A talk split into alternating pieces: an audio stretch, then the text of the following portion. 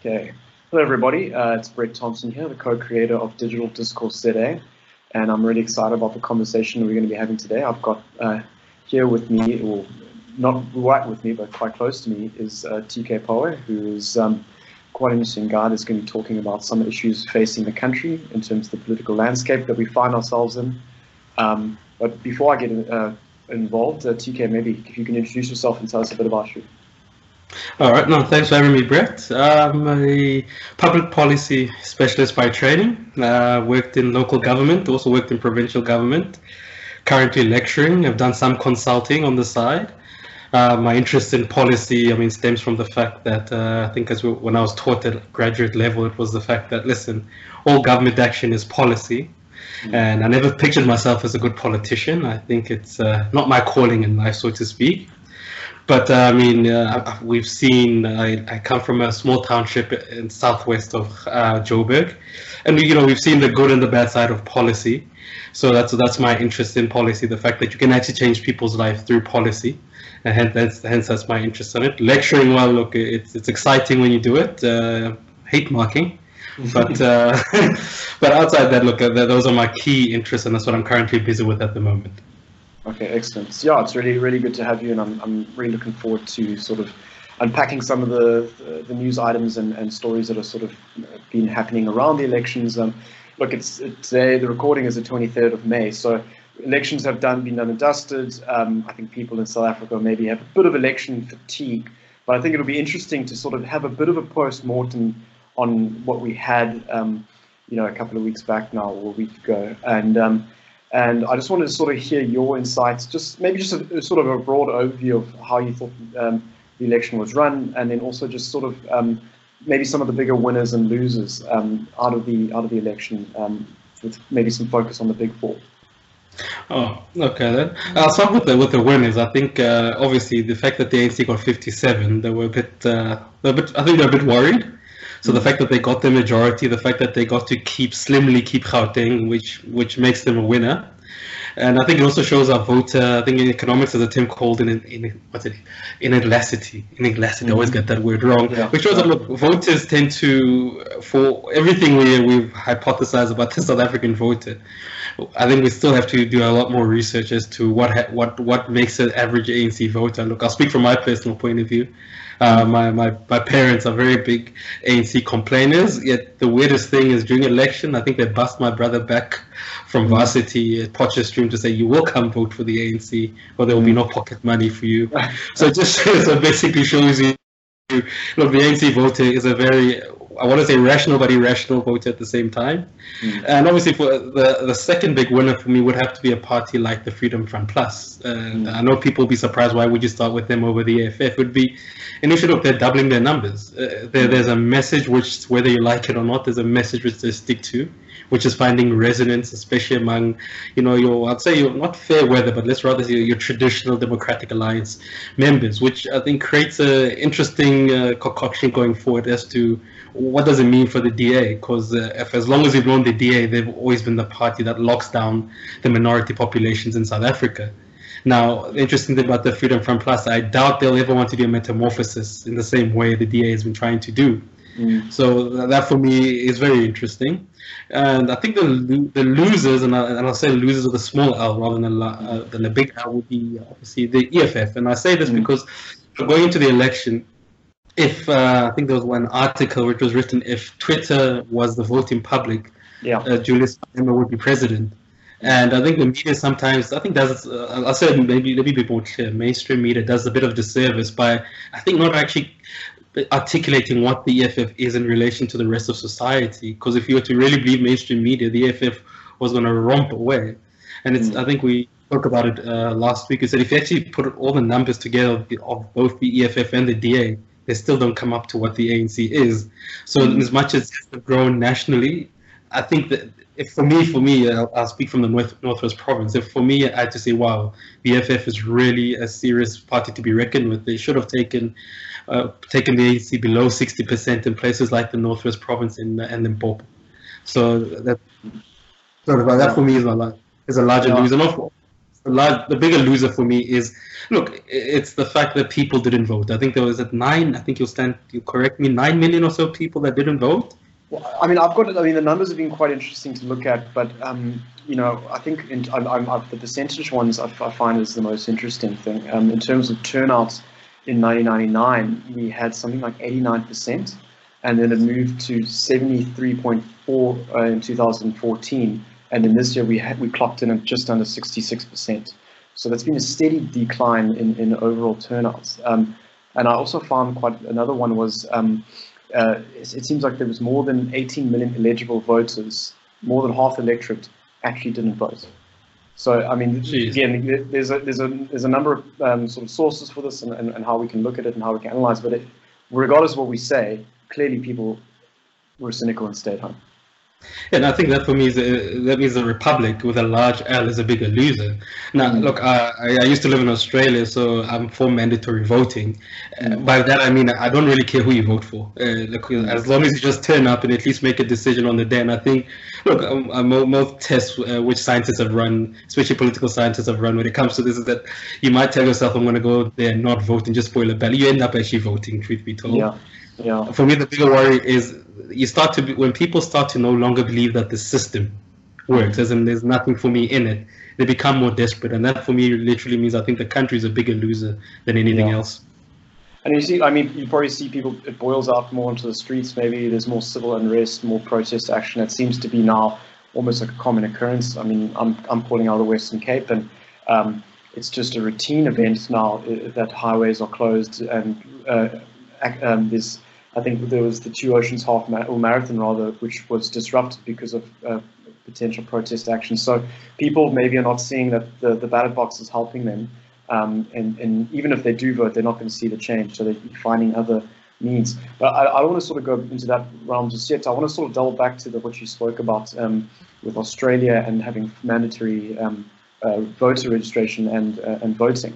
Because I mean, their numbers is like 91% or roughly the number of turnouts, and there's quite a spread. I mean, you've got the US, I think it's about 65, UK 69. Interesting enough, Zimbabwe is about 83% turnout in their last elections, which I was kind of struck when I came across that. I don't know how true these numbers are. If that's just there's on a PF saying that's how many people they decided to vote, but I mean, maybe what is it saying? Is it people don't believe that Cyril Ramaphosa can make a difference? People just said it's a foregone conclusion that he's going to win. What is one of the plays around the turnout that you can think of? I think one can read it in two ways. If you look at the ones that actually voted, if you look at, I think if you do the split between national and province, most people at national level, there's actually a bit of a discrepancy between the ANC votes and what they got at province, which is people split their vote. And especially the Western Cape was actually very bizarre, because you tend to find people actually vote in the Western Cape, actually tended to vote for the ANC nationally, which can be seen as people saying, look, I actually like Cyril, the person, I'll vote for him. I just don't like the party. Now, for the ones that stayed at home, I think was a simple issue of saying, listen, we've done this song and dance before, where we're told that our vote counts and we must come and we must be part of it, but it's not really working. And I think the danger for me is that I think cynicism is actually now spreading into rural areas, and that's where the ANC used to, look, I think without even trying, they would get votes there. So for me, it's that cynicism which is really kicking in, and people are saying, look, I'm not even going to bother and waste my time anymore. I'm not getting anything from the party, and whoever represents the party, we really don't care. Yeah, I came across quite an interesting interactive map. I mean, there were a host of these doing the rounds, and just showing by ward and by, obviously most of the times it was which party won which ward. But I found a map that came across sort of voter turnout by region in South Africa, and sort of I'm just looking at it from a broad overview, and it kind of seems to say that urban dwellers seem to be voting still, but rural people not so much. The red is primarily in the urban areas, and then in the cities, people are voting. And also, interesting enough, the Northern Cape seemed to have quite a fair amount of voter turnout compared to the rest of the country. But I'm just looking at it from a very sort of top-down approach. I don't know if you've got any thoughts on that. No, I think it's more of a worry than anything else, because usually, especially if you look at liberation movements on the continent, this actually goes back the trend. Usually it's the city dwellers that actually stop to vote. Okay. And it will be the rural, if Zanu's power, Zanu, even Mugabe, for all his wrong, he still could get his rural voters out. So it's actually quite odd if you're saying it that way, because it says that this is actually turning the upside down a bit. That if anything, if the ANC is going to, in the future, if any party is going to topple the ANC, there's actually stand a good chance if they were to actually target the rural areas. I think what is interesting, this is maybe where this one of the small winners, or the W, would be the IFP. Because if there is a party who, and look, and I think here we just specifically speak about the KZN, which happens to be one of the biggest voting blocks in the country. If there is a way you really would want to cut the ANC down at rural level, the IFP is one of those parties which knows the trick due to their history in rural politics. Do you think there's some elements, with KZN was always Jacob Zuma's sort of stronghold, with him sort of no longer being involved with the party? Do you think that might have been an explanation with why the IFP might have been seen as a winner in this election, or is it just again people moving out of the ANC's sort of clutches, not clutches, but stronghold? No, I think you've got it quite right. He is he's a very divisive individual. I think most of your viewers and listeners would know that, but he has this most amazing charisma, as any leader in his position has historically done. Where he's able to, I've actually got family in KZN. I've got a brother who's an entrepreneur, and I'd like to think somebody who's very rational in his thinking. But don't you dare mention the words Jacob Zuma and bad. Oh, it's just, it's from the Wise family, so I have to be careful. I tend to give part. So what the thing is to say, he has this following, and what I think a lot of people, I think there was early analysis into it that he actually bludgeoned the IFP a lot, because he took a lot of traditional voters from the IFP into the ANC, who basically just wanted let's say a Zulu president. They didn't hide it. It was, if you live there in KZN, they're quite open about such things. And when he was seen to be, stepping down, I think a lot of them felt that, listen, let's just maybe go back to a party that represents us a bit more. So that's why you saw that the ANC could not completely kick him out of the campaigning in KZN. They kept him close enough that he could be seen to still be former president of the ANC, but far enough so that, at least your business then, those types of newspapers would not ask questions about, but what's he still doing around? Yeah. Okay. As I said, I don't want to sort of spend too much time talking about the results in the election, but I thought maybe if you could just close off this component and just speak to maybe some of the narratives that seem to be discussed quite a lot. So, globally, this idea of populism happening everywhere, whether it's in Europe or in North America, and the disruptive sort of things that have come out there, whether it's Trump or Brexit or people just not predicting it, and people putting it on the rise of populism. Are we seeing that in South Africa in some ways, where we've got, even though the EFF maybe wasn't as big a win as it should have been, they've grown, and the Freedom Front Plus, who both are, if you look at the spectrum, one is sort of aligns right, one aligns left, and they're the ones that seem to be sort of taking ground? Or is it just sort of a breakup of the existing, strongholds within the DA has moved into that, and then strongholds within the ANC have moved to the EFF? Populism in South Africa is very hard in the sense that I think at the core of it, South Africans tend to be very centrist. It's always been my argument. Because, look, if we had to follow, let's say, proper historical analysis of South Africa, a party like the PAC should be doing far better. Historically, should have done far better. And the natural precursor would have been a party like the EFF. And the Freedom Front Plus, with its links to AfriForum and everything else, should be doing better. So I think it's there's always a population. We can't deny within every population there are people who do look that politics appeals to them and it's good for them. But I think there comes a limit, and I think maybe what we can see with the EFF is that I think we can maybe start assessing that maybe the threshold is 13-15% at best.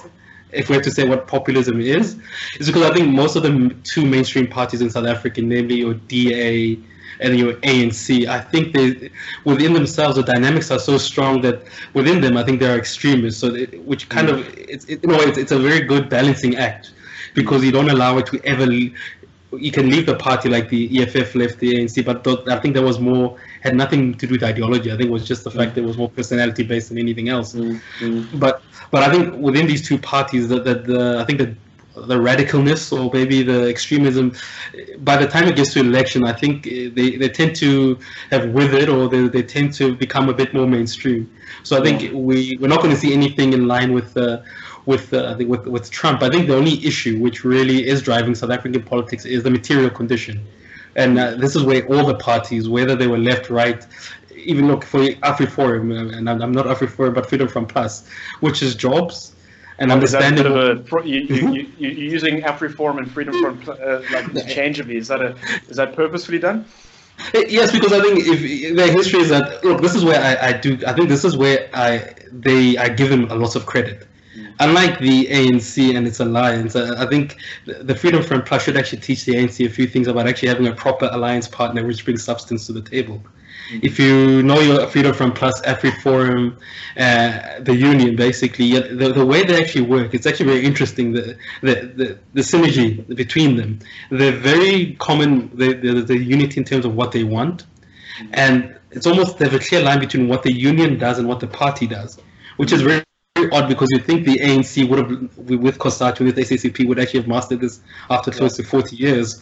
But AfriForum and, let's say, Freedom Front Plus actually tend to do quite well. And like you say, most people, when you tell them Freedom Front Plus, AfriForum, it takes a bit of a while to click, and then they're like, oh yeah, of course, and now we see the link. Because I live in Pretoria, so when you actually drive past the offices, you actually see them. You're like, oh, okay. Plus they've got the whole thing. So I think it's very, I find them very interesting in that setting. And they could probably, I mean, you said, I think the Freedom Front Plus could also sort of teach the DA, maybe in some ways, because they, you know, they've been, the FF Plus, not the EFF, FF Plus, have been quite, they've stuck to a message. They've stuck, this is our core principle, these are core dynamics, and we are focusing on appealing to the minorities in South Africa. Whilst the DA, the criticism that I see quite often is that they've kind of watered down their message. They've sort of moved away from their sort of founding, more liberal, classically liberal principles, and are trying to catch maybe a disgruntled ANC voter but also adopting a number of policies that would be kind of seen to be very strongly linked with the ANC. And I think that might have caused some sort of shift out of your stronghold DA person into an alternative, whether it's a smaller party, like Good, or to the Freedom Front Plus. No, exactly. It reminds me of the situation where Hillary Clinton, I think post her losing to Trump, you know, they asked her, some of her supporters, what did she actually stand for? And they said, look, we saw the poster, we knew first female president of America, and that's all we knew. As in, they could not tell you, look, for all his faults, Trump is very clear, you know, the visual of the wall makes a lot of sense. And I think it's the same thing with the Democratic Alliance. I think I told you this last week. The first time I actually heard Mr.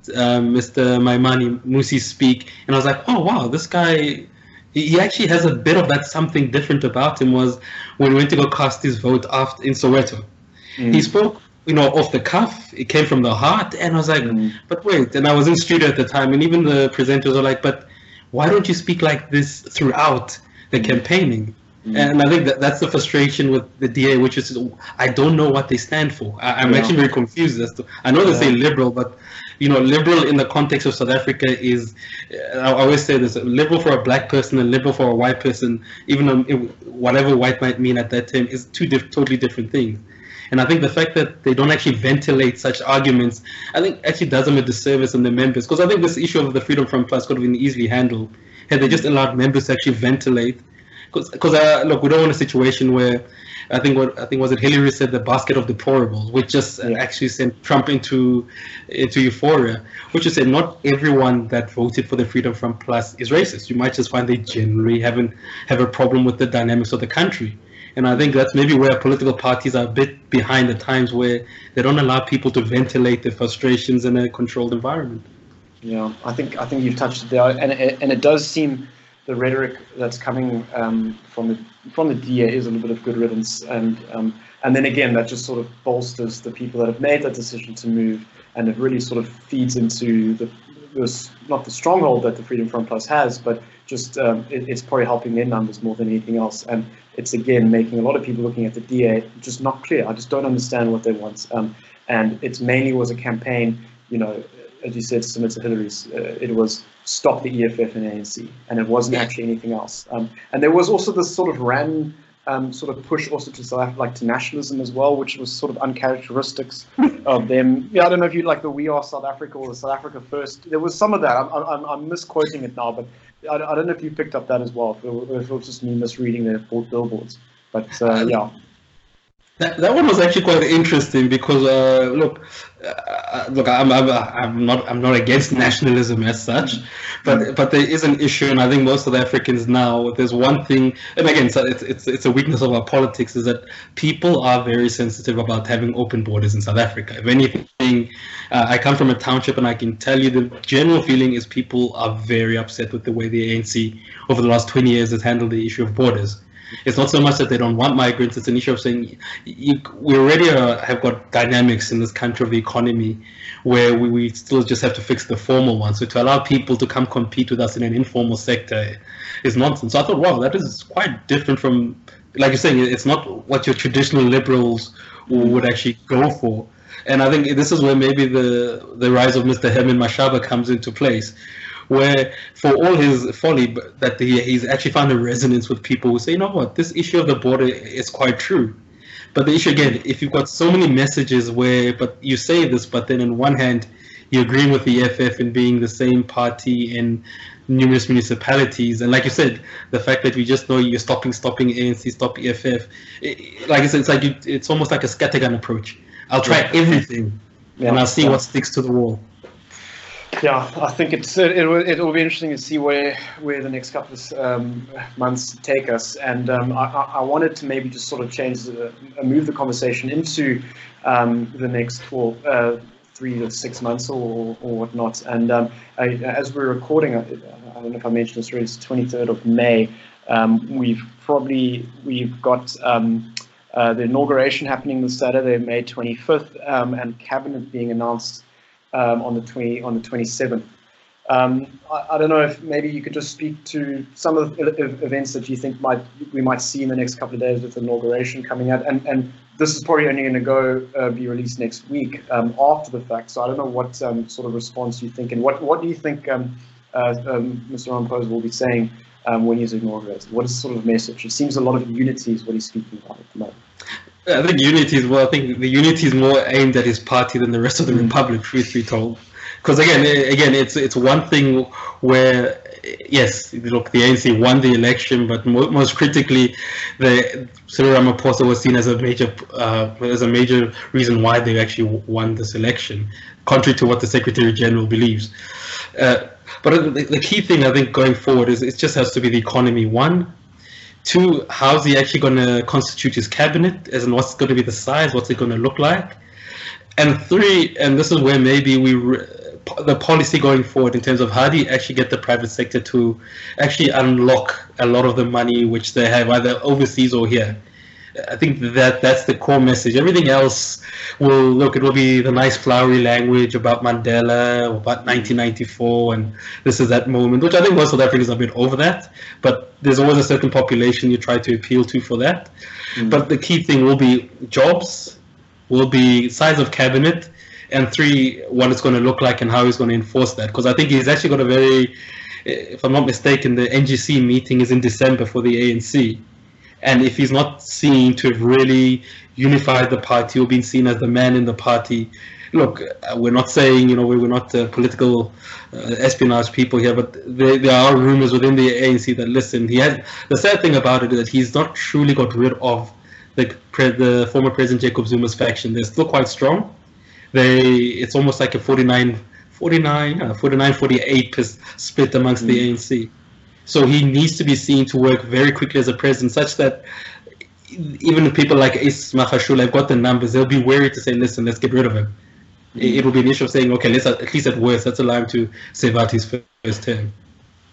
Yeah, I mean, you touched on a few things with what he was going to be, talking about, and probably what the focus is, jobs, economy, and something that you left out, which I wanted to touch on a little bit later, so maybe we don't have to get into too much of the weeds at the moment, but land, that was it seemed to be a big, it was a massive discussion during the election, it saw the rise of the one party that didn't even get a seat, so I don't even have to bother with mentioning them now.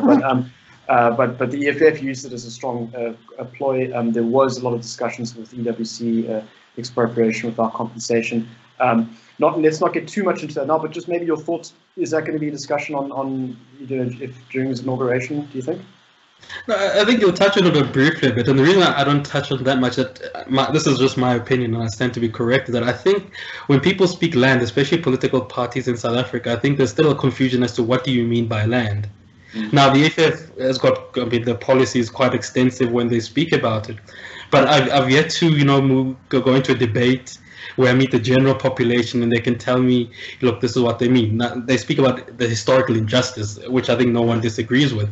Mm. But I think what tends to come next is, okay, we all agree on that. What's the next? And I think until the population coalesces around that, I think political parties will forever touch on. It's emotive. You can't hide the fact. You say land, everybody will jump up in a room.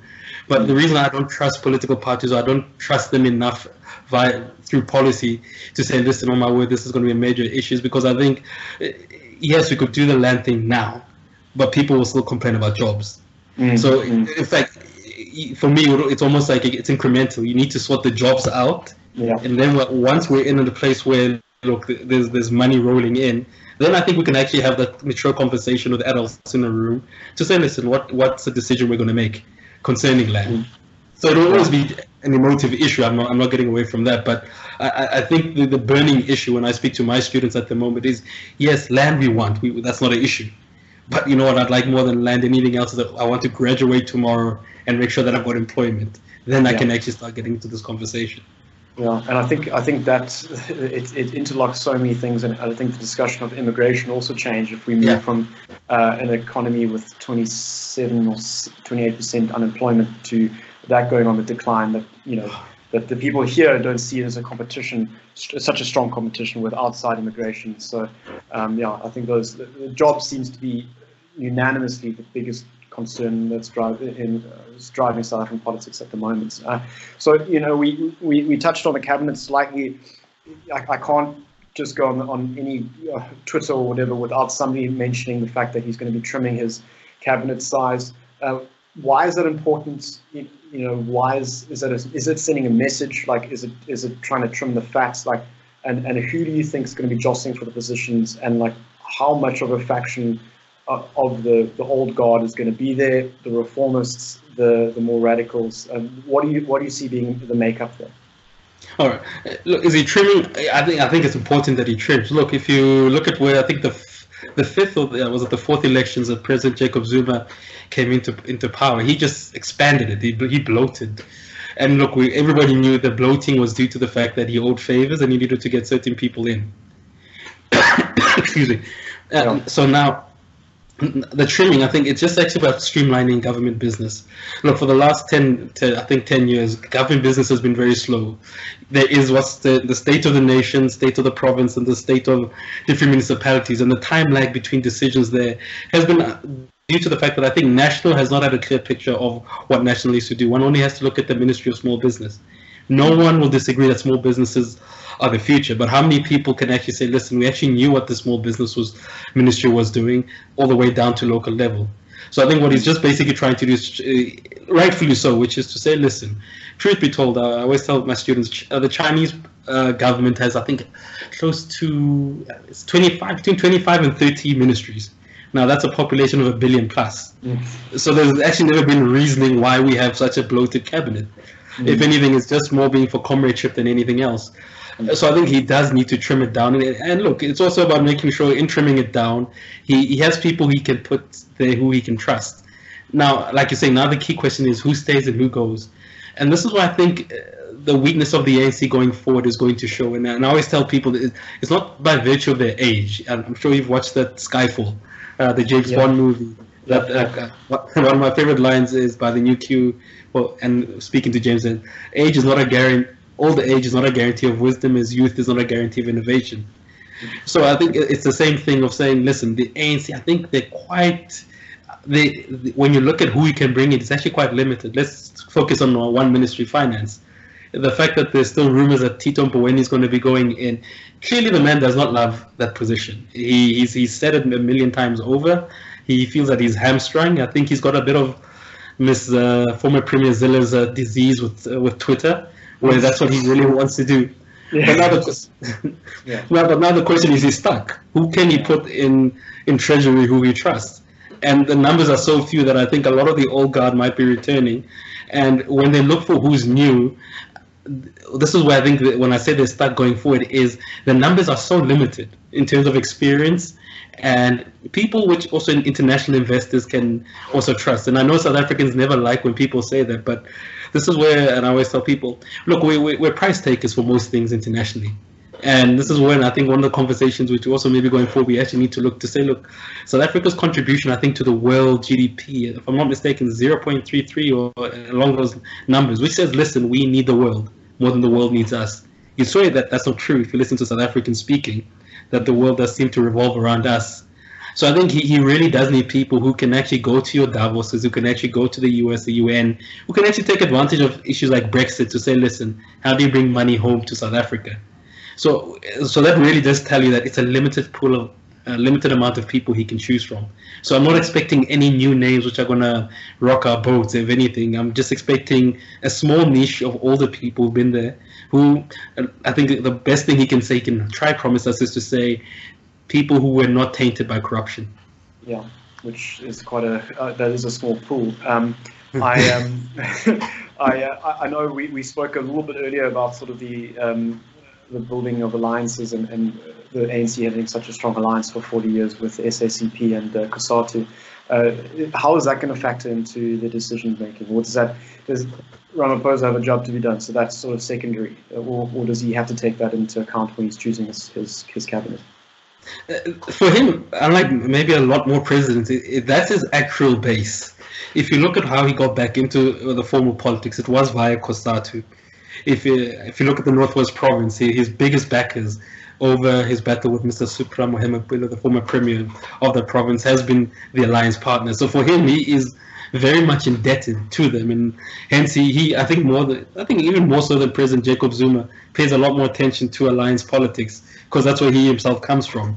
So I think he will always have a soft spot for them because that's his actual. You have to understand, he doesn't actually have a constituency within the ANC. Because he's someone you classify as being from Limpopo, but actually grew up in Gauteng. But if you were to ask him what's his branch, he doesn't really have one. His branch was actually the NUM, Cosatu, and the SACP. So those are the two parties he knows he needs to keep on side going forward. But the key thing to ask is what happens when he now starts trimming Eskom and union members lose their jobs? Because look, you can't deny that's going to become much of a reality. And from what I've seen, he's actually going to benefit from the weakness institutionally of these two organizations. The fact that Cosatu has been hemorrhaging numbers for the last decade. The SACP is, look, I think only as relevant as, is it Red October? I think it's the socialist month. It's their birthday month or something. Okay. I think they're only that relevant. So he's going to benefit from their weakness where that they know they need him more than they need each other. It's a symbiotic relationship. So that's how I view that alliance going forward. And sort of just to push you a little bit more, like what kind of positions that he picks is going to be a signal? So like what is a signal to say that he is looking to reform and clean up the state capture, or one to show that maybe he doesn't have as much power and it's probably a Zuma faction that is still very strong, or one that says no, he's playing sort of no. And I also just to let our viewers know. TK is battling a cold and he's still soldiering on, so we really appreciate your time, in spite of the fact that you're heavily medicated at the moment. My voice normally sounds better. Yeah, I don't know, it's kind of got this gravelly sort of feel to it, so I think I'm sure we'll appreciate it. But yeah, you see what I'm saying, what kind of signals can we look for in the makeup of the cabinet to say, okay, that's where we can say he's probably tending to go towards? Look, for me, the big one would have to be, look, people like, it's actually more internally than anything else, because the highest ranking position, let's say the highest ranking officer at the moment of somebody who's known to openly support Mr. Zuma is Mr. Ace Magashule. And the fact that he's not going to cabinet actually makes it very hard. Everyone else, I mean, we've heard that people like Mr. Meluseki Gaba, Ms. Nombula have stepped back. Mm-hmm. Which, look, it's a sign, if that's the type of sign you're looking for. But for me, I think it's an issue of time. Going forward, I'd want to see, I'm like everyone else, I want the state capture thing to be wrapped up and done with. Because I think it's not illegal, I think it's important people, it's not a legal process. It's, if any, it's a fact, it's a fact-finding mission. For me, it's when that's done and dusted. As President of the Republic, will he have the political capital to now turn this fact-finding mission into actual charges and put it at the doorstep of law enforcement? For me, if he can do that without any challenges, that's when I'll say, you know, this man is fully in charge of the Republic. If he stalls, and by stalling I mean he'll tell us he's going to do it, but like anything in the ANC, it goes on for 3 years, and then we've been told, but look, it's gone through the process. One thing we've learned about him is that when he wants things to go quickly, they do. When he wants to stop things, the president has got that ability. So for me, that for me is the biggest I think cursor to see, has he actually got power? Is, can he turn this the fact finding that has gone through the Zondo Commission into an actual law enforcement document? Okay, that's good to know. I thought in terms of deputy president, any ideas? I came across something this morning. I think somebody threw the Tuli Madonsela's name in their hats. I don't know if that was just Twitter showing itself its wishes, but not really reality. I don't know. What are your thoughts there? And then we can sort of move on. I think that actually is. I find it fascinating that someone like Didi Mabuza might decide to step down. I say that because you have to understand his history in Mpumalanga. This is a man who, look, if your favorite book is Sanzu, The Art of War, you clearly know that this is someone who takes a lot of time to think through his decisions. Mm-hmm. So for him to step down, I thought it would have been good for the president that he might actually go to Lithuli House and he keep an eye on someone like Ace Magashule. But then there are those murmurs which says this person actually sees himself as president of the ANC one day.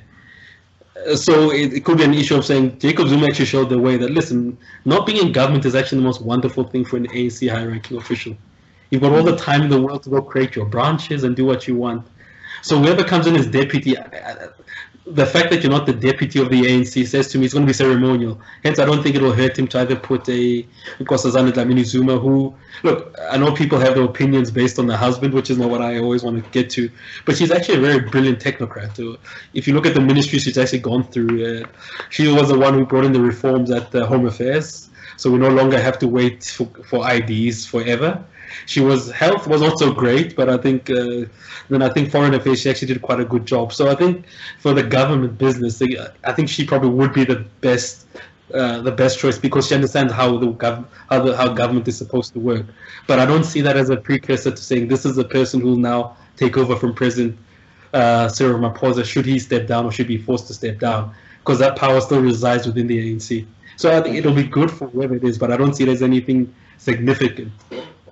Yeah, it's interesting. I mean, I think a lot of people see Zuma's coming in as just being part of the faction of Zuma. So it'll be interesting to see how that plays out and whether or not she will take, if she does step in, what sort of position she holds and if she's got much power. But, I hear your point to say that is maybe more ceremonial than anything else. Then I thought maybe, we can sort of move slightly away from the next steps that we're going to be seeing over the next couple of months and move into sort of maybe a longer vision for South Africa. You don't have to explain to people on the street that things don't seem to be that good. GDP growth's not happening. We've got all the issues, crime, unemployment. We've had it for years. Everybody's sort of tired of it. They know about it. So I thought, there's been we also seem to say there's a lot of politics that gets discussed, but often there's not a lot of discussion about the policy that might be there to change the things that the area that we find ourselves in. We've spoken about this before, you and I, and is this idea there's a difference between politics and policy, and the way that South Africans maybe look too much at the politics opposed to the policy. I don't know if you could maybe just touch on that and just expand a bit on that. Oh yeah, look, I think this is my bugbear with South African politics. Now, look, I think not Aristotle, but I think as a political philosopher, I'd say all things are political. And look, that's not our disagreement, but the issue is when it comes to the public administration of government, I think we've been very poor at that. Which is to say, I fully admit that, listen, before you have a policy, you go through the politics, you go through the compromises. But I think where, and I think the manifestos actually showed us this, where there tends to be a huge weakness is if I to ask, just a general person, the party you support, if you run through the manifesto, if you had to cost it for me, what it would be. Now, the EFF will say, look, because I think they're the most visibly out there with their one of saying expropriation of without compensation, all right? Because then the question I'd ask is, do you understand the total, what's the total GDP contribution that the financial sector makes, namely your banks, which you want to nationalize? Because if you're saying overnight you're going to take them, what are the mechanizations that look like? And I think this is where I get my irritation comes in, that people don't actually do the cost. Because it's almost a rhetoric, which is to say, okay, we're nationalizing. Look, I have no issues with nationalization, provided you can give me a cost and you can tell me, listen, if I'm taking over Standard Bank, the big four, and I'm not going to pay them back, I fully understand that what's going to happen next is that we're going to be sanctioned for the next 10 years, and none of us are going to be able to take our money out the country. We're going to be stuck. The ATMs will be closed. Then I've got no issue because you've costed it for me. And I think that's why I tell myself that's my introduction to policy, which is to say, you actually tell me the science behind what you're saying, which is I don't want the speech. Just give me the numbers of what you're saying. Tell me how you're going to resolve it. And I always tell people this, policy is not perfect. There is no such thing as perfect policy. What you have is you have scenarios in it. You have what I'd like to do, but then you give us what happens when I don't get it. And look, even for Trump, for all his faults, if he actually had to look at I think during the election debate, they actually asked him, what is the cost of the war? Now, if you could think about through all the debates we had leading up to our manifestos, how many of our mainstream media actually asked our politician, what is the cost of what you're saying in your manifesto? And it's zero. Because at the heart of it, I think South Africans like narrative. It's a qualitative narrative of, like the ANC, a better life. But when you actually say, what's a quantitative understanding of what a better life is? Well, for me, we speak about healthcare coming at a cost. You speak about the NHI, but you don't give us the numbers for how many of our public hospitals are failing. You don't give us the numbers for how many of our healthcare professionals. Look, I mean, I'm married to a healthcare professional. How many of them go through mental breakdowns, things like that. So when I say policy, I'm not saying something which is abstract. I'm simply saying at the most basic level, what is the plan for the narrative that you're espousing? And I think we're very weak at that in South Africa. Yeah, I think you really touched on it. Like, there's just never a query on. We've had someone on the show who spoke about fact checking on some of the they're from Africa Fact Check or Africa Check. I'm getting the name wrong. Kate Wilkinson, and what they would do is go. If Cyril Ramaphosa says something about building how many houses on Alexander or whatever it is, and just sort of go and say, well, what does that actually mean? What does that account for? Like, how do we put a number to it? And we don't do that. Often people just sort of take these things. I mean, the NHI has been discussed for ages. But there's no understanding of what that's going to mean, and in a country where we aren't able to sort of provide these basic services at a public level, and not to say that everything's got to be at a public level. There's ramifications there that needs a number to allow people to sort of make those informed decisions. But is the foot of blame at politics? Is the foot of blame at the media, or is it at the public itself? Are they not asking the questions that the journalists need to go find out, or is it just some good rhetoric that's sort of washing the slate clean so people don't ask too many questions? I think it's a mixture of everything. But look, I don't have an expectation of politicians. If politicians work on the weakness or sometimes the ignorance of people. Where I would have an issue with is if you, let's say if you're in the mainstream media, who get invited to a lot of these platforms, and you just sit there and you just stick a mic in their face and say, oh wow, what do you mean? But then I think we do have to kind of blame this. And I have to say mainstream media because, look, that's where they feel more comfortable than to come to a podcast and say, listen, you're actually going to be asked for 40 minutes or so, what is your actual policy position? So I think the media in South Africa has done us a bit of a disservice. Look, I think it does border on lazy journalism, if we have to be very truthful. It's not even about this, say, you have to know your quants. I mean, we all know South Africans and numbers. Our former president showed us we're not the greatest at them. But the point is just to be able to come say, tell me, look, like, tell me like a conversation about issues of not minimum wage. I think what was the issue of. Is it grants, right? And a conversation which we should have had started talking about 10 years ago, which was to say, look, we know what the number is because every year the Ministry of Finance will give it to us. But when now do we decide to start saying, listen, maybe grants are not working? Because you see, I'm not talking about purely numbers. You know, I'm speaking about a policy decision which is based upon the fact that we know there's never been a country that is developed using grants. And that we know that grants initially were seen as almost like it was a way of getting people to a certain level of living, and then there was supposed to be something else. And now, every discussion I've had, it's either you view as an extremist if you raise this issue, or the media just keeps quiet and says, "But no, listen, you're trying to take things away from, you know, from poor people," which confuses me because I'm saying, are you the politician or are you a purveyor of information? And I think that confusion has to clearly, I'd have to blame more mainstream media for not asking them these type of questions. Yeah, I think, I mean, I'd really like to probably have you back on when we maybe have a discussion on grants. I think it's an exceptionally important conversation needs to be had in South Africa. When I mean, just to talk about the numbers, I think it's something like 16 million people. I mean, you forgive me, that is receiving a grant on a regular basis, which is obviously like 2 or 3 times the tax base in terms of individuals. And you know, there was obviously a need to get where we were in 1994 with 85% of the population being kept out of the economy for forever. There was a rectifying need at that moment, but there was probably the belief that the economy would grow so that people would then jump from grants to something else, and hopefully that's something else being a job. And maybe something like a negative income tax or something along those lines could be something that will be approached. But these are questions that are maybe spoken about in a few liberal think tanks, and that's about it. So it's not a discussion that's happening sort of regularly in the mainstream media. And I think there could be something had there. And it's just, you're right. You can't just redistribute people away. You can get them to a certain place to be surviving. But for us to sort of, what we really need is to get 60 million people or however many working age people working, and it's growing this economy. And then we can probably rely on the social welfare system in a bit more of a sort of healthier way, such as the Nordic countries or Scandinavian countries and European Western Europe. But we aren't there yet, and we've got a long way to go. And we probably need to follow maybe a more a model closer to Chile, which is a middle-income country that seems to have done a bit more better than us as a comparison, or the Southeast Asian smaller countries. We've heard a lot of things. That we've spoken about the elections. We've spoken about the next steps. A bit of a broader discussion on the landscape that we find ourselves in, and some of the policy issues that we are looking at. I wondered if you could sort of distill. We're moving into closing up now.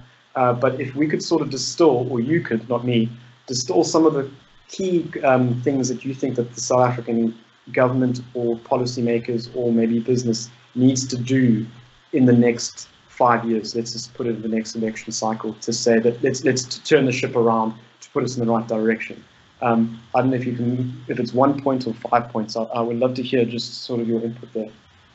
Okay, look, my number one, which I've always been to, is I think we actually need to have a great understanding, as in numerically, of, because my specialty is local economic development, which is to say the role SMMEs in municipalities play. And I think if you look at the data, I think our government's actually been quite poor in that. This actually speaks to the bigger issue, which I think we've got actually our economic model in South Africa is a bit off. It's not in line with what we really would desire and want. So moving forward, I think we really do need to go into municipalities and actually find out, listen, where are people actually working? Where are those business? And by business, big business, I don't really believe a lot in big business. I think they actually tend to be quite a big problem for us. I'm talking about, your SMME owner, the guy who's actually put his skin in the game, who actually has a bond leverage to how business does. We actually need to help that guy to say, listen, And I think the key thing is, and this is where we maybe need to start being a bit more purposeful with our SMMEs. We need SMMEs that actually are export orientated, which is to say government needs to fund businesses which say, listen, the product I'm making is not just for the South African economy. We're a small economy. It's either you're moving to SADC or it's either you're moving outside our shores. So we need to find those types of business, and I think we need to heavily invest into them. Secondly, I think we need to get rid of provinces. And I know this is where, but I'm not saying obviously this is going to happen overnight, but there's certain departments in the province that really play no part in helping SMMEs at all. If anything, they're a barrier to actually getting finances. And three, the reconfiguration of state-owned entities financial. By that I mean your big PIC, the ones that actually invest heavily in the country. I think those types of, I think I view them more as banks than anything else. We need to actually get those PIC type of state-owned entities to actually start investing in the local economy, which now by local economy I'm talking about your infrastructure. Where, look, I think we're a bit behind when it comes to your big infrastructure, 5G, 4G, that type of thing. And look, even your most basic, look at Gauteng, the fact that we have traffic jams when we really should just be having a very high-tech type of train, which everybody can afford, not the Gautrain, which, good idea, just bad pricing again as to how it works. The fact that, look, if you look at our ports, KZN should have, there's a huge population between KZN coming into Gauteng. There should have been a super train. They should have been doing quicker things to get people there. That's number three. And also four, look, I think we actually need to start building a proper technocracy, which is to say, listen, we might have to relook at what does it mean to be a director general in DG. And a lot of these positions, I think, a lot of them are very redundant. And I think we just need to actually ask the basic question, if the job this person is doing can be done by one person, why not? And I think we need probably, and this is maybe a bit more controversial, I think we need 2 or 3 super ministries which simply look at how do you get the local economy to the global audience? How do you actually have proper, understanding of tariffs? And because I think tariffs going forward is going to be the future of how the world works. And if we're a bit behind the times, we're going to simply be either a dumping site for what the Chinese and the Americans are fighting over.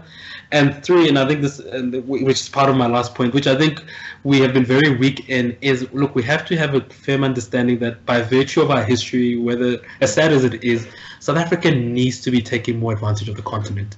And I know South African government has always been a bit wary of being seen as a bully. Well, look, for me, I'm like, listen, we need the economy to grow. I'm not saying we're going to go now become the new America. They already call us the Americans on the continent, so we can get rid of that. But I think we do need to start taking more of a, I think more pressure positions in SADC, such that we can say, listen, yes, we understand historically we owe you a great debt, and we thank you for that. But I think President Zuma, anyway, in one of his rare honesty moments, he said it, that, listen, you can't keep complaining about issues of xenophobia, which we're not advocating, but also forget that you guys are failed governments.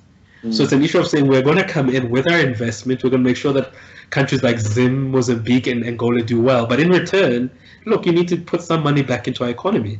Because I think it's always been, we've always been, I think, at the wrong end of the bad governance on SADC, where they can afford to mess up, know that the general population runs over to South Africa, they repatriate the money back untaxed into the economy, and everybody thinks this is a normal way of doing things. I think if we really have to be very honest, South Africa has to now start leading SADC and later on the rest of the continent, and we have to actually start taking a bit of a cut, because the thing is we can't go on the way we're going on now. I know the last one's a bit of a controversial one, it'll elicit some negative feelings. Yeah, well, that's what we're here for. I mean, we want to have these ideas put out, and I think you touched on a few things. I mean, it sounds like we've got to localize a lot, sort of maybe as a big top. It's almost, it's interesting because you've kind of said things that are a bit of a sort of contradiction in terms and somewhat, because you've said localize, get away from the top down, but you're also suggesting a bigger ministry and sort of shredding a lot of that. And I'm quite interested to see how that could work out, and removing of provinces and whatnot, but focusing very much at a lower level, because I think that's where we need change on the ground, opposed to politicians in Pretoria and Cape Town making decisions that affect everybody.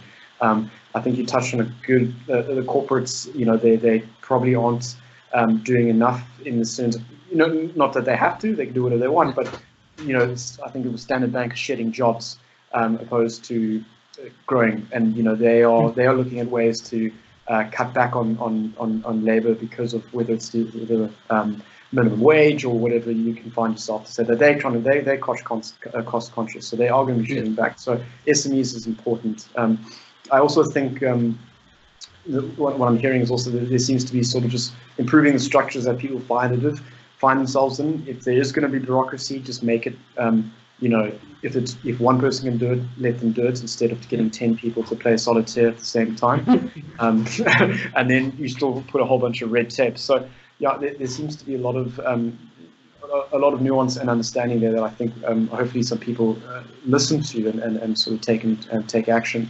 Yeah, I think, I mean, we're coming up to the hour, so I know you've been, you need to go back and get under the covers and get your med lemon. And I really, really appreciate your time for spending with us. It's been a fantastic conversation. And as I said, I hope we can have you back to maybe unpack a few things that we did in isolation and get into the real, and deep into that conversation. Any other sort of closing words that you have, or anything else that, maybe I could just ask, are you positive? Are you positive where the direction are we going, or just you don't want to answer that? But no. I think I always say, look, as a Christian, unfortunately, we're stuck with positivity. It's the way of the world. We can't afford to be negative. As long as we're alive, the good Lord implores us to be positive. And look, and I always say this. You've also traveled the world a bit. South Africa is one of those unique. By unique, I mean probably I'd say perhaps it's America, Australia, the UK a bit. One of those unique countries where no one really wants to move away because there's anything intrinsically wrong with, let's say, the mega picture of South Africa. Everything that is wrong it's induced by the fact that we've got poor leadership. So I'm one of those people who says, listen, when it comes to the issue of innovation, South Africans, I mean, I think we can compete with, we cannot go maybe to the scale of America, but I think given the right time, the right education, we could do that. Farming we could do. So for me, I think we've got all the raw ingredients that says no one who in their right mind would want to leave South Africa. We probably leave because we just want a different experience. So that I'm quite positive about, but then I'm also not blind to the fact that, listen, we've been playing this game for the last 20 years and I think we should be far better. We've been doing far better. And I think it's almost as though, look, we're approaching that old age of 30, and if things don't change, I think history shows us that it's very few countries that actually change after 30 years of independence. So if we don't actually get it right in the next 10-year cycle now, I don't know where it's going to go. But like I always tell people, I've lived in Australia, I love Australia, lovely place, but that accent gets to you after a while. Eh? It just gets I've got family there, so I can agree there. I hope they're not listening. Yeah, so after a while, I don't want to have to go live there full time again. Look, it has to work. It has to work. If it means we get behind the ANC, so be it. Provided, look, I think the DA and the EFF have to do a better job of actually showing that they also can come up with ideas. Because what we don't want is to be beholden only to the ANC. Because I have no issues with DA or EFF took over, provided they can say, this is where we're going policy-wise, this is what we want. And I think that's what everybody would want for the country, for it just to be better off like that. Excellent.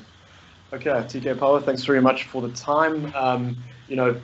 Please, just to our listeners and to our viewers, just, subscribe, and we'll put some of your details, TK, in the link below so that people can see more about the work that you're doing and follow you on Twitter and all the rest. And yeah, please keep viewing us, and we also welcome your input. So give us a shout. What do you want to hear about discussed in Digital Discourse ZA? And if you want to be part of the conversation, also just get in touch with us. We really appreciate it. Anyway, thanks very much. Have a good one. Thanks, Brett. Cheers. Bye.